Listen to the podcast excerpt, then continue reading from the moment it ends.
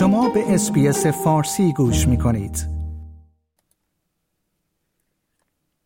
در سال 2021 سازمان بهداشت جهانی تخمین زده که از هر سه زن در جهان یک زن در طول زندگی خود مورد خشونت قرار می گیرد. از طرف دیگر در کشور استرالیا نیز به طور متوسط در هر هفته یک زن توسط شریک زندگی کنونی یا پیشین خود به قتل می رسد. 25 نوامبر روز منع خشونت علیه زنان نامگذاری شده و از این تاریخ تا روز ده دسامبر که روز حقوق بشر می باشد را 16 روز اقدام جهانی علیه خشونت های جنسیتی نامیدند. در این مدت سازمان ها، نهادها و کنشگران با فعالیت های گوناگون هنری، رسانه‌ای، تحقیقی و علمی میکوشند تا افکار عمومی جهان را از این معزل جهانی مطلع و از عواقب آن آگاه کنند.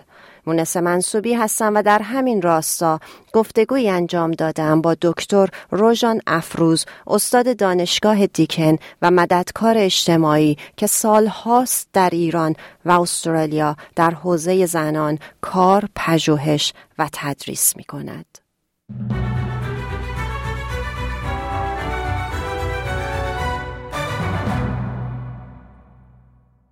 می‌تونید یه توضیح به ما بدین که خشونت علیه زنان با خشونت خانگی چه تفاوتایی داره و اینکه ریشه های اون چیه؟ چه عواملی باعث میشه؟ به طور کلی هر نوع خشونتی که به دلیل جنسیت یک فرد علیهش انجام میشه که به صورت تاریخی علیه زنها اتفاق میافتاده. خشونت علیه زنان هست که می‌تونه ساختاری باشه در, در اجتماع یا کامیونیتی ها که بهش میگیم. و یکی از ملموسترین نوع خشونت ها خشونت خانگی یا خشونت در خانواده هست که انواع مختلف داره و هر گونه آسیبی که به یک زن وارد میشه می‌تونه خشونت نامگذاری بشه. می‌تونه آسیب فیزیکی باشه آسیب عاطفی باشه و آسیب مالی و حالا انواع مختلف دیگه هم هست و یک نوع بسیار مهمی از خشونت علیه زن کوورسیو کنترل یا کنترل های مداوم هست که علیه زنها اتفاق میفته و می‌تونه در اجتماع مختلف نوع خشونت های متفاوتی باشه. بدترین نوع خشونت که متاسفانه قتل زنان هست که اتفاق میفته یا خشونت های دیگه ای که اجبار یا کودک همسری یا اجبار در ازدواج و انواع خشونت های دیگه ای که علیه زنها اتفاق میفته ریشه اصلی خشونت علیه زنان نابرابری جنسیتی هست. یعنی نابرابری جنسیتی یک شرایطی رو ایجاد می‌کنه که یک مرد در خانواده یا در اجتماع به خودش اجازه میده که یک زن رو مورد خشونت قرار بده فقط به دلیل جنسیت اون. و موارد مختلف ممکن باعث بدتر شدنش بشه. مثلا مصرف الکل مصرف مواد یا مثلا استرس های شغلی و مسائل یا سلامت و خیلی از مسائل دیگه. اما ما به یک اجماعی در دنیای خشونت علیه زنان رسیدیم که دلیل اصلی نابرابری جنسیتی و اون سیستم مرد سالاری هست که در طول تاریخ و هنوز زنها دارن باهاش روبرو میشن به صورت روزمره. این بحث کوئرسیو کنترل خیلی بحث مهمیه. به خاطر اینکه اصولا آدما فکر می‌کنن که همین که حالا شریک زندگیشون شریک زندگیشون که مرده در واقع همین که شاید کتکشون نزنه شاید همین کافی باشه. یعنی عملا خشونت خانگی وجود نداره توی زندگیشون. می‌تونین یک سری مثال ها بزنین. می‌دونم که گفتید یه مقدار بین کلامتون اما اگه بتونین یه مقدار بیشتر بازش کنین ممنون میشم. بحث کنترل بحثی هستش که شما وقتی داخل خونه هستید بیرون هستید مدام یک فردی شما رو داره چک می‌کنه. از طریق موبایل الان واقعا دنیا و فضای آنلاین و تکنولوژی باعث شده که بسیاری از زنها بیشتر کنترل رو تحمل بکنن یا تجربه بکنن. یک مسئله که هست تشخیصش اولش خیلی سخته. به خاطر اینکه با عشق و محبت ممکنه که یه جاهایی به همدیگه یعنی فرد رو مورد فرد در یک فضای کانفیوز بشه. حالا یا به اصطلاح خودمون نتونه تشخیص بده که چه اتفاقی داره علیهش میفته. فکر می‌کنم به این میگن که emotional manipulation. درسته؟ emotional manipulation هم می‌تونه باشه که مثلا طرف می‌خواد اون رو دوست داشته باشه بیش از حد و داره در واقع کنترل می‌کنه. رفتار فرد رو داره کنترل می‌کنه جایی که فرد داره میره شغل طرف رو و حتی روش و سبک زندگیش رو و به اضافه انواع مسیج های طرف رو داره به صورت نانستاب یا به صورت مداوم داره کنترل می‌کنه.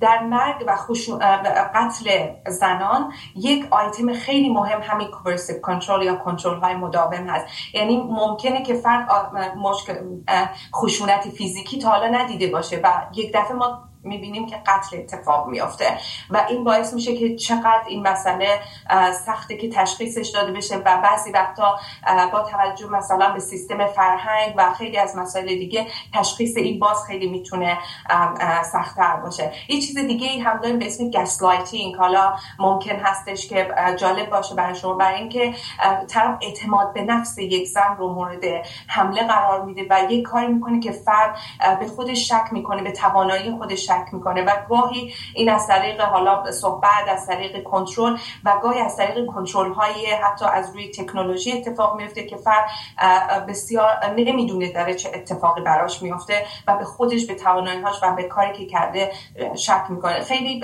بحث جالب و متاسفانه چون خشونت فیزیکی به نظر می‌رسه داره کمتر میشه چون اولین بحثی که پلیس ممکنه که جواب پاسخگو باشه خب خشونت خانگی طرف می‌تونه بره شکایت بکنه و همه این نشانه ها وجود داره. مونتا خشونت های غیر فیزیکی خب خیلی سخت هست که حتی سیستم غذایی هم خیلی جاها متاسفانه نمی‌تونن جواب درستی به این شرایط بدن.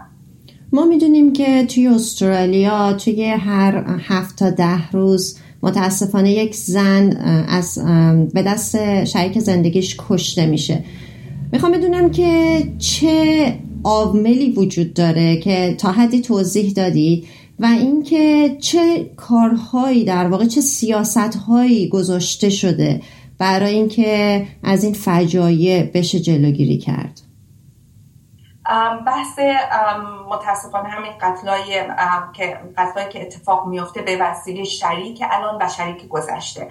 یعنی چون این خیلی مهمه که ما این تشخیص بدیم که وقتی یک رابطه تموم میشه زن همچنان امنیت نداره از دست اون شریک قبلی زندگیش. و این خب مسائل خیلی زیادی هست از جمله intervention order یا یک شرایطی هست که شما می‌تونید به پلیس یا به اون سیستم دادگاه می‌تونید مراجعه بکنید و بالاخره اون حالت امنیت و اون سیفتی یا حالا امنیت رو برقرار بکنید. ولی مسئله خیلی مهم این که اول جلو پیشگیری خیلی مهمه که بگیم اصلا وارد مرحله خشونت نشه. وقتی وارد مسئله خشونت شد اون زن بتونه زود تشخیص بده و از اون رابطه بیاد بیرون. وقتی از رابطه اومد بیرون سیستم حمایتی درستی توی جامعه وجود داشته باشه به اضافه تغییر رفتار مردان. یعنی ما نمی‌تونیم یک جامعه بدون خشونت داشته باشیم. زمانی که نتونیم که همکاری مردان رو هم داشته باشیم. چون در واقع این اتفاق داره از طرف یک عده‌ای میافته که نباید بیفته. الان در مورد مبحث intersectionality خیلی صحبت میشه. اینکه در واقع تقاطع موارد مختلف. یک زن مهاجر می‌تونه معلول باشه می‌تونه ترانسجندر باشه دگر باشه جنسی باشه. شرایط چطوره؟ و می‌دونم که شما اختصاصا روی مبحث زنان مهاجر کار کردید. می‌تونید که برای ما توضیح بدین در این مورد و اینکه چه سرویس ها و حمایت هایی هم وجود داره. بحث در هم تنیدگی حالا یا تقاطع این مسائل رو وقتی ما مطرح می‌کنیم به خاطر بحث هویت افراد و گروه های اجتماعی چون فقط فرد نیست و گروه های اجتماعی مثلا زنان مهاجر یک گروه رو تشکیل میدن. اگر شما زن باشید فقط یک دلیل که می‌تونه جنسیت باشه باعث میشه که در یک مرحله پایینتری از لحاظ قدرت در خانواده و جامعه باشید. حالا این رو ما اضافه می‌کنیم به مسائل دیگه که مثل شما گفتید بحث معلولیت یا دیسیبیلیتی که در استرالیا خیلی مطرح هست بحث مهاجرت و اون حالا اگر زبان بلد نباشه یا خیلی از مسائل دیگه. اتفاقی که میافته مهم اینه که بدونیم که آماری که ما داریم از لحاظ خشونت علیه زنان بین جامعه مهاجر و غیر مهاجر ما خیلی خیلی تفاوت نمی‌بینیم. یعنی آمار شبیه هم هست. مونتا اون خدماتی که وجود داره چون به صورت تاریخی برای فردی که سفید پوسته و در جامعه استرالیا و زبان بلده و خیلی از مسائل دیگه ایجاد شده تا بخوایم بیایم این رو مناسب بکنیم برای این زنهایی که بالاخره اون زن هم زن هست هم ممکنه مسائل مشکلات مثلا ارتباط با به خاطر مشکل زبان وجود داشته باشه. هم مشکل کامیونیتی یا اجتماعاتی که درش زندگی می‌کنه که بسیاری از متاسفانه کامیونیتی لیدرها یا رهبران این کامیونیتی ها متاسفانه مرد هستن و خیلی وقتا این باز یک مرحله دیگه از مشکلات رو داره. اون زن داره. حالا زنی که بچه داره بعد اون خیلی از مسائل دیگه یا کار نداره شغل نداره یا خیلی از این مسائل دیگه ممکن هستش که تاثیر بذاره. خدمات زیادی وجود داره. من خودم یکی از افرادی هستم که معتقدم ما خیلی هم نباید جدا سازی بکنیم. درسته باید جدا سازی یه سری خدمات ویژه برای زنهای مهاجر و پناهنده وجود داشته باشه که در مورد خشونت قرار می‌گیرن که یه احساس امنیتی وجود داشته باشه. اما تحقیق خود من نشون داده تعدادی از زنهایی که مورد خشونت قرار می‌گیرن دوست دارن سیستم سیستم حمایتی اصلی جامعه استفاده کنند تا خدماتی که برای مهاجران و پناهنده ها وجود داره. پس اگر اون سیستم بتونه که اونها رو هم در بر بگیره پاسخگو باشه و برای یعنی بتونه درک درستی از این مسائل فرهنگی هم داشته باشه می‌تونه در واقع درست به این پاسخگو باشه. خب همونطور که شما گفتید یک زن که مهاجرت کرده تازه اومده ممکنه موقع شغلی سخت بتونه به دست بیاره بچه هاش رو حتی خیلی از زنها نمی‌دونن که بعد از اینکه طلاق گرفته میشه اصلا سیستم سرپرستی چطوری و دولت موظف می‌کنه که پدر هزینه بچه ها رو بده. در تحقیق خود من این نتیجه خیلی از زنها از اینها اطلاع نداشتن. اطلاعات درست دادن به این زنها که بعد اینکه شما رابطتون رو قطع می‌کنه خیلی می‌تونه مهم باشه.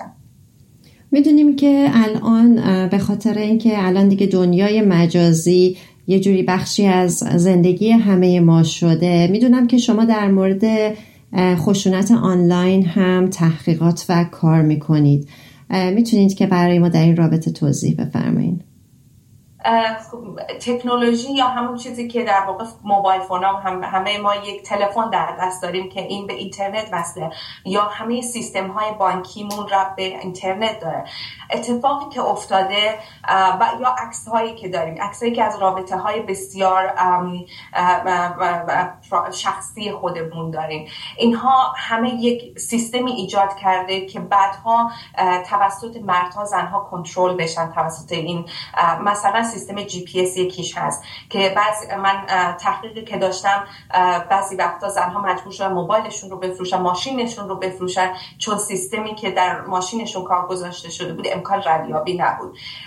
بحث دوربین هایی که در خونه داره کارگزاری میشه که به صورت مشخص ممکنه مردها همیشه کنترل بکنن. و حتی در بعضی از فروشگاه شما میبین نوشته که اگر شما شک دارید به همسرتون بیاید دوربین مداربسته توی خونتون نصب بکنید یا بعضی از سیستم هایی که بالاخره عکسایی که از وقتی رابطه تموم میشه هنوز ما نمی‌دونیم چگونه این عکس ها رو نابود بکنیم. و بسیاری از تحقیقات نشون داده همون عکسایی که افراد وقتی با هم خوشحالن با هم می‌گیرن همون می‌تونه یک مکانیزم کنترلی و و خشونت بشه به خاطر اینکه اونها رو میترسونن که اینها در شبکه های اجتماعی ما پخش می‌کنیم یا برای دوستاتون میفرستیم. یا وقتی که شما سیستم بانکی دسترسی مشت... یعنی دسترسی مشترک دارید طرف ممکنه که بعد از اینکه رابطه هم تموم میشه میره و اون پول برمیداره یا سیستم رو در واقع کنترل می‌کنه. یعنی خیلی از مسائلی که از طریق موبایل از طریق حساب های بانکی از طریق جی پی اس دوربین های مدار بسته فضای آنلاین یا به صورت اینکه به صورت ناشناس طرف رو. تازه همه اینها مربوط به کسی که شما می‌شناسید. و یک سری از خشونت های آنلاین دیگه هست کسایی که اصلا شما نمی‌شناسید و فقط به دلیل اینکه شما زن هستید به شما حمله میشه توهین جنسی میشه و بسیاری از زنها متاسفانه شبکه اجتماعی رو ترک می‌کنن به خاطر اینکه واقعا سخته بتونی که همه اینها رو در برابر. و متاسفانه خیلی هم هنوز مکانیزم درست در مقابله باهاش نداریم. چیز دیگه هم هست که بخوایم به شنوندگان ما بگین؟ نه خیلی ممنونم و بدونید که شما تنها نیستید. اگر صحبتی که ما کردیم و حس می‌کنید که شما در این شرایط هستید حتما به کسی که اعتماد می‌کنید با صحبت بکنید یا 1800 respect شماره هاش رو مونس جان می‌تونن که اونجا بذارم برای شما. حتما زنگ بزنید و از شرایطتون بگید و اگر کسی می‌تونه به شما کمک بکنه حتما این حتما هم از این خدمات استفاده بکنید ممنون روشان جان. از وقتی که در اختیار ما گذاشتین. روز خوبی داشته باشین. like share comment. SBS فارسی را در فیسبوک دنبال کنید.